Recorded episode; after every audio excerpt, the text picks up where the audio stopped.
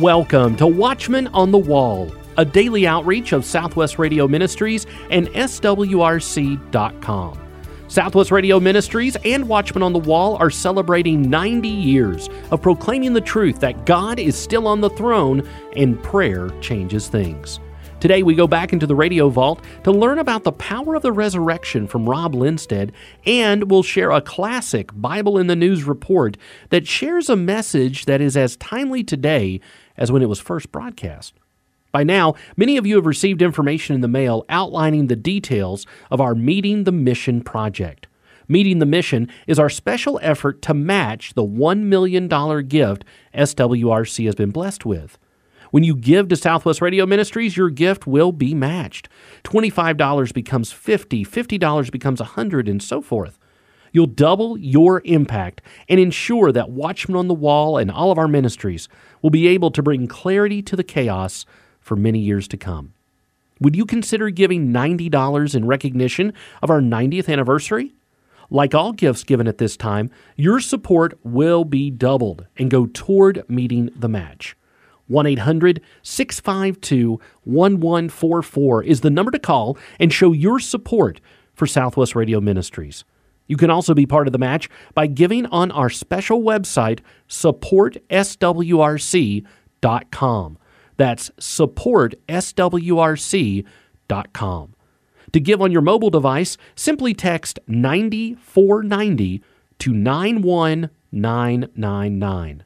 That's 90 F O R 90 to 91999.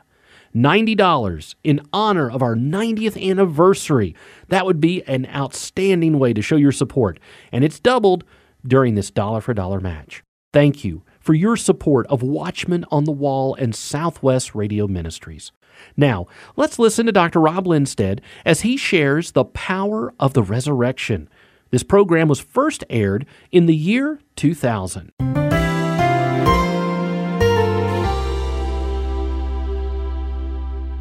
We are planning to start a new series today. It's a study on the crucifixion and the resurrection of Jesus Christ. John chapter 18 through 20. We want to spend about six weeks or so on these three chapters because I really believe that the validity of Christianity rests on the reality and the truth of the account concerning the crucifixion and the resurrection of Jesus Christ. It's a grand story.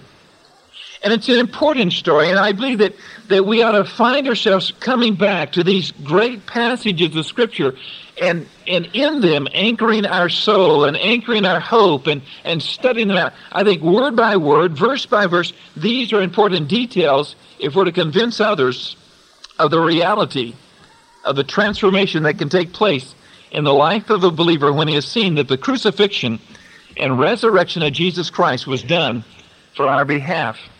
Let's begin reading in John chapter 18 this morning in verse 1. John 18, verse 1. When Jesus had spoken these words, he went forth with his disciples over the brook Kidron, where was a garden into which he entered and his disciples. And Judas also, who betrayed him, knew the place, for Jesus often resorted there with his disciples. Judas then, having received a band of men and officers from the chief priests and Pharisees, cometh there with lanterns and torches and weapons. Jesus, therefore, knowing all things that should come upon him, went forth and said unto them, Whom seek ye? They answered him, Jesus of Nazareth. Jesus saith unto them, I am. Judas also, who betrayed him, stood with them. As soon then as he had said unto them, I am, they went backward and fell to the ground. Then asked he them again, Whom seek ye? And they said, Jesus of Nazareth. Jesus answered, I have told you that I am. If therefore you seek me, let these go their way, that the same might be fulfilled which he spoke of them whom thou gavest me. I have lost none. Then Simon Peter, having a sword, drew it, and smote the high priest's servant, and cut off his right ear. The servant's name was Malchus. Then said Jesus unto Peter, Put up thy sword into the sheath. The cup which my Father hath given me, shall I not drink it? Then the band and the captain and the officers of the Jews took Jesus and bound him and led him away to Ananias first, for he was the father in law of Caiaphas, who was the high priest that same year. Now, Caiaphas was he who gave counsel to the Jews that it was expedient that one man should die for the people. We'll stop our reading there. The crucifixion and the resurrection of Jesus Christ. As you leave John chapter 16 and 17 and come to, to John chapter 18, it's like leaving a lighted room and going into outer darkness. The warmth and the loveliness of Christ being in prayer to his heavenly Father for those that, that had followed him, for their protection, for their preservation, for their oneness, for, for their love. All of these things now are in chapter 17. And when you come to John 18, he leaves that room and he goes to a garden where he knows that he will be betrayed. Christ faces the closing hours of his earthly life. He knows that just ahead of him will lie suffering and anguish and agony on the cross, unknown to any man up to this point, but known by Christ himself. Christ predicted exactly what would happen. Take your Bible again and, and look, if you will, at the Gospel of John, chapter 10. Let's just work our way through several of the Gospels to show you how that none of this would take Christ by surprise. Early in his ministry, John chapter 10, verse 17, here's what he would say to those that would be around him Therefore doth my Father love me because, here's the reason why, because I lay down my life that I might take it again. No man taketh it from me, but I lay it down to myself. I have power to lay it down. I have power to take it again. This commandment have I received of my Father. He predicted what would happen. He would lay it down. In other words, he was in control. He said, I would lay it down so that I can take it again. No one, it would be impossible for anyone to take the life of Christ unless he allowed it. So he said, I have power to lay it down. It was a power move that allowed him to lay his life down. And he said, and I will have power to take it again. John chapter 12, verse 23. Christ not only predicted what would happen, but he taught concerning his death. John's Gospel, chapter 12, verse 23. And Jesus answered them, saying, The hour is come that the Son of Man should be glorified. Now, now we have our picture of glorification, don't we? And we believe that the best way for God to be glorified is for some spectacular presentation so that, that lights would flash and, and horns would sound. And, and here's what he has in mind he has in mind that the Father would be glorified by the obedience of him. And so he says, The hour is come that the Son of Man should be glorified. Verse 24 Verily, verily, I say unto you, except a grain of wheat fall into the ground and die, it abideth alone. But if it die, it bringeth forth much fruit. He taught concerning his own death. He said, I know that there's going to come a time that I'm going to lay my life down. But he said, I'm going to do it with power because I'm going to pick it up again. I have power to lay down, I have power to pick it up. There's not another person that has ever lived that can boast he has the power to lay down his life so that he may pick it up again. Next, he says, I'm going to teach concerning my death.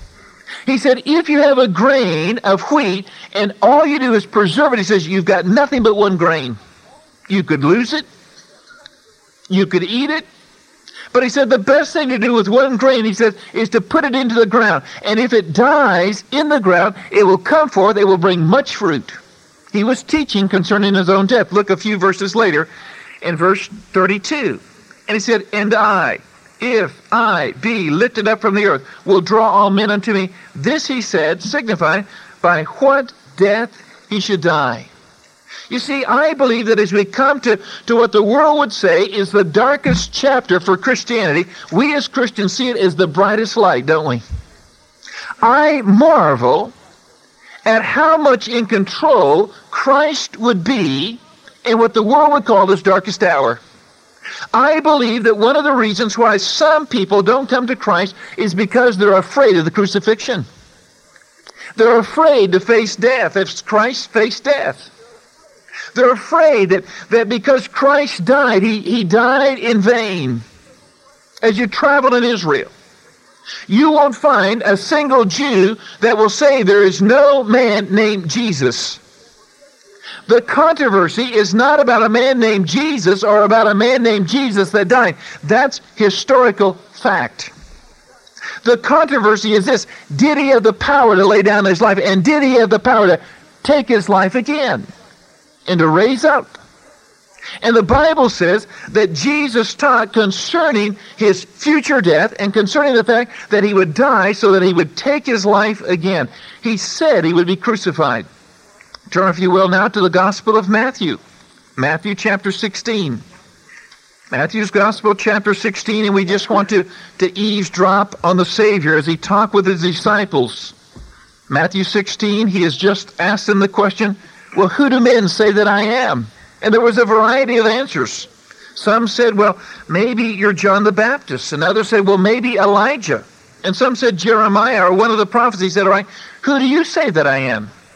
And Peter says, Thou art the Christ, thou art the Messiah the Son of the living God. And then he goes on to, to tell them in verse 21 From that time forth began Jesus to show unto his disciples how he must go unto Jerusalem and suffer many things from the elders, the chief priests, the scribes, and be killed and be raised again the third day. And Peter says, Wait, that, that's, that's not going to happen to you. He said, I've, I've already said that you're the Messiah. He said, that can't happen to you. But Jesus said, no. He said, from this time forward, he says, it's important for you to know that here's the agenda. I'm going to go to Jerusalem. I'm going to be betrayed. I'm going to be mocked and, and scoffed, and I'm going to suffer many things at the hands of the religious leaders. I'm going to die, but I'm going to come alive again. Look, if you will, at Matthew chapter 17, one chapter later, verse 22. And while they abode in Galilee, Jesus said unto them, The Son of Man shall be betrayed into the hands of men. They shall kill him. And the third day he shall be raised again. And they were exceedingly sorry. One chapter later, he says, All right, you, you need to know, here's the plan. Don't, don't take another step until you recognize here's the plan. Matthew chapter 20. Matthew chapter 20, verse 17. And Jesus going up to Jerusalem, took the twelve disciples aside along the way and said unto them, Behold, we go to Jerusalem, and the Son of Man shall be betrayed unto the chief priest and unto the scribes, and they shall condemn him to death, and they shall deliver him to the Gentiles to mock, to scourge, to crucify him. And the third day he shall rise again. Was Christ sure of the plan? Isn't that marvelous to know? That when you see what the world calls is the darkest hour for Christianity, we find out this that Christ was not the victim, he was the victor. He was not the one that was being taken captive. Instead, he was the great one to pursue our salvation. It was him in control. Matthew chapter 26. Matthew chapter 26 and verse 2. And again, it makes it very clear. He says in verse 2, You know that after two days is the feast of Passover, and the Son of Man is betrayed to be crucified. It wasn't an accident. It went by plan. Look, if you will, at Acts chapter 2. And, and by the way, we could look at literally dozens of scriptures this morning that would show the same, the same outline, the same contrast that while the people sought him harm, Christ knew that this was the only way for redemption to take place. Acts chapter 2, verse 22. Ye men of Israel, hear these words Jesus of Nazareth, a man approved of God among you by miracles and wonders and signs, which God did by him in the midst of you, as you yourselves also know. Him, that's Christ, being delivered by the determinate counsel and foreknowledge of God. There's part one. You have taken and by wicked hands have crucified and slain. There's part two. Part one is this that by the determinate counsel and the foreknowledge of God, God knew what man would do to Christ. So it's this way the plan was God's and the guilt was ours. Never once would a single man, never once would, would, would a Roman soldier, never once would a, would a high priest take one step beyond what God would allow him to take. That's how in control the death of Christ was. It was no accident. Every detail, the, the most minute detail of the scripture would be fulfilled as he took every step along the way. He did it because the plan was God, the guilt was ours. We, by our wicked hands and by our sins, crucified him. But God, in his infinite plan of mercy and grace and salvation, allowed Christ to go to the cross on our behalf. John had a purpose as he wrote the Gospel of John. Each of the four Gospels are, are different, they, they shed a different light. The contrast of the Gospels is, is an interesting study. Matthew, in his Gospel, presents him as a king. Mark, in his Gospel, presents him as a servant. Luke, in his Gospel, presents him as the Son of Man. But John, time and time again, he presents him as the Messiah, the Christ, God. And yet, isn't it amazing that, that it's in John's gospel, the one that would present him as the Messiah, and the one that would present him as fully God, that we would see this great description of the crucifixion of Christ. John's purpose then is to present Christ as God, even in human flesh. The gospel that God allows to show Christ most fully God is also careful to prove that he is man as well. John's Gospel, chapter 1. The Word became flesh and dwelt among us. And so here is the Gospel of John, the one that will show that he is the Messiah, the one that will show that, that he is God. And yet that Gospel will not neglect the fact that he will go to the cross. He will die because the plan was God's, even though the crime, the sin, was ours. The crucifixion is probably the most debased situation that a person could ever find themselves in. There is no other death that compares to its brutality.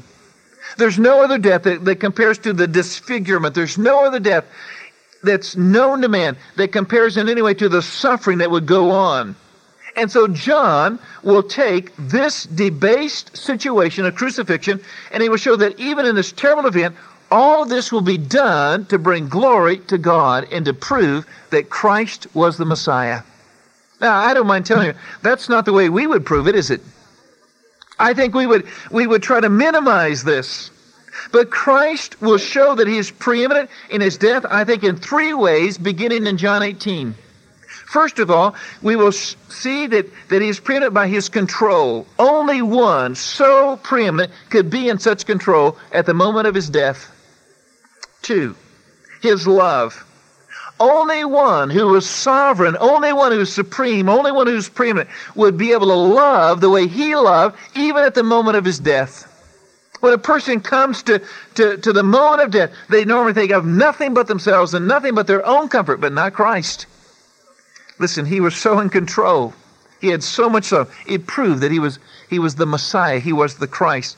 And next, in his death, we're going to find that he showed his preeminence by his great obedience, his control, his love, his obedience. You know what they say to me? They say this that he was not the victim.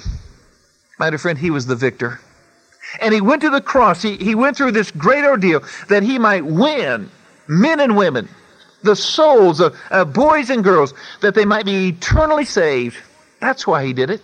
And so the Gospel of John, the account that we've read beginning in chapter 18, I believe is written so that we might see in a fresh way the beauty of our salvation. Christ's control. He shows his control, I think, first of all, by his courage. He moves directly to the cross. He knows every event that's going to take place. He knows every minute of that evening exactly what, what will progress and with all of that, with a cruel death before him. And mind you this, it wasn't just the idea that he would be taken and he would be nailed to a cross. It wasn't just the idea that, that his brow would be, would be planted with a crown of thorns. It wasn't just the idea that his back would be ripped with a whip. But I want you to realize that he knew that the cruel death meant going to a death and burying the entire sins for the entire world. There would never be a sinner that would ever live whose sins would not be on Christ that night. Christ had never committed a sin. There was never a single immoral thought that ever passed through his mind. His hands never did one deed that was not perfect in the sight of God. In his heart, there was never a desire that was, that was not pure and completely in keeping with all that God had ever written. Before the night was done, the sin of every single person that had ever lived would be heaped upon him. That's the agony that, that, he, that he saw as he, as he looked at the cross. I want you to know that every sin that was committed by Adam and Eve, every sin that was committed by every antediluvian in the days of Noah, the Bible says that their imagination was evil continually. Every sin that was committed by every Roman soldier, by every Jewish person who ever rejected Christ, by every single person that has ever committed any crime, whether past or future, they would all be on him that night. And my dear friend, you know what the Bible says? It says this When he had spoken these words, he went with his disciples over the brook Kidron to the place of the garden. He knew that was the next step in God's plan. That's marvelous, isn't it? He leaves an upper room. He leaves a place of, of security with his disciples, with his followers, and he would go now to the garden. He often went to Bethany. And as you go to Bethany from, from the upper room, you would pass right through what we call today the Mount of Olives or the Garden of Gethsemane. Really, the, the Garden of Gethsemane is, is an interesting name. The Mount of Olives, I think, gives away the fact that on this mountainside, especially on the, on the western slope of that mountainside, they had olive trees. If you go to Israel today, you will find that there's still an olive garden there. As a matter of fact, there are trees, and, and we know that the age of some of these trees are somewhere in the neighborhood of 27 and 2800 years. My dear friend, those are the same olive trees that are right in front of the east gate, and, and I believe right in the place where Jesus loved to pray. And I honestly think that we still have a living witness to the events that took place in John 18 in those trees.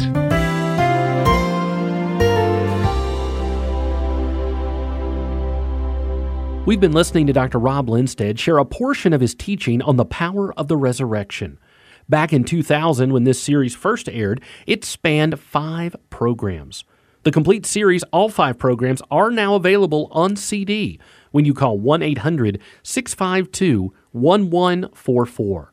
That's 1 800 652 1144. Also available today is Rob Lindsted's book, The Power of the Cross. Both the book and complete five message audio series on CD are available to order today. Simply call 1 800 652 1144. That's 1 800 652 1144. You can always visit our website and order there. Visit swrc.com. Back in 1999, Jerry Tyson delivered a Bible in the News report asking what happened to our culture. The details he shares are unfortunately even more relevant today. Let's listen to where we were in 1999 and how much farther the culture has fallen since then. Here's Jerry Tyson.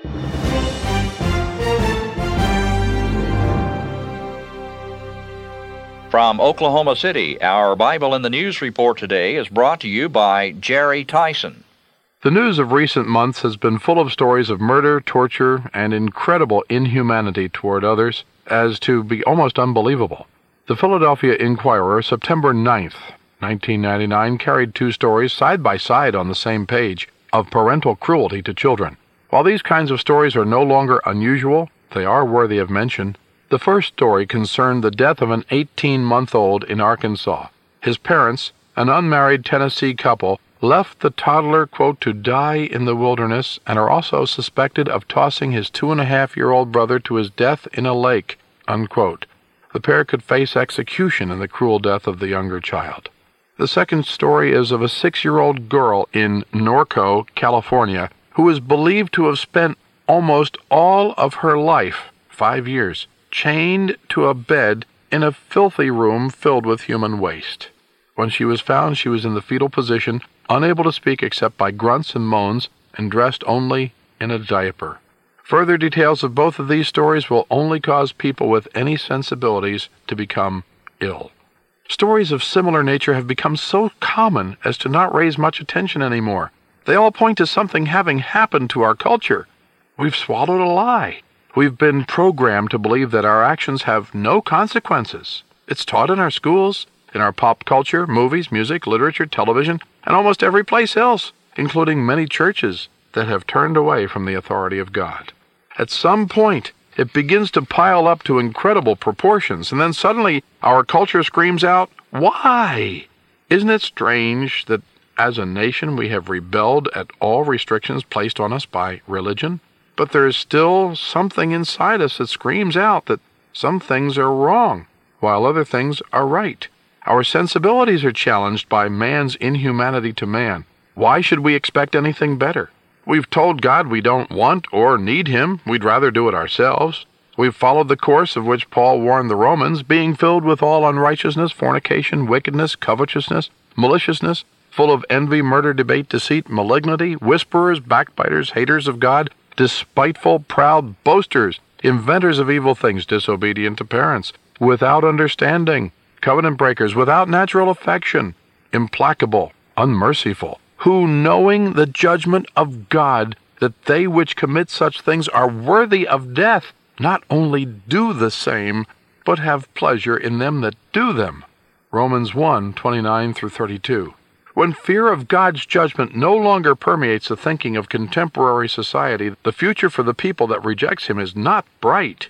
He places the death sentence upon any and all that have pleasure in wickedness. Individually, that sentence is eternal separation from God in hell forever. For a nation that forgets God, that will be the ultimate destruction.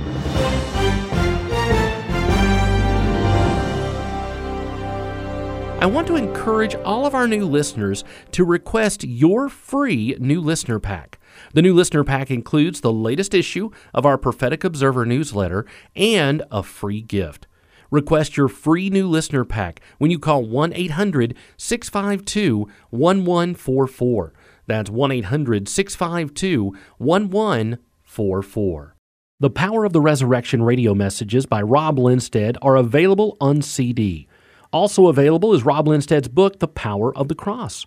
Both the book and complete five message audio series on CD are available today. Simply call 1 800 652 1144. Tomorrow, we'll be listening to different folks' reflections on Southwest Radio Ministries, and they'll be sharing what SWRC and Watchman on the Wall has meant to them.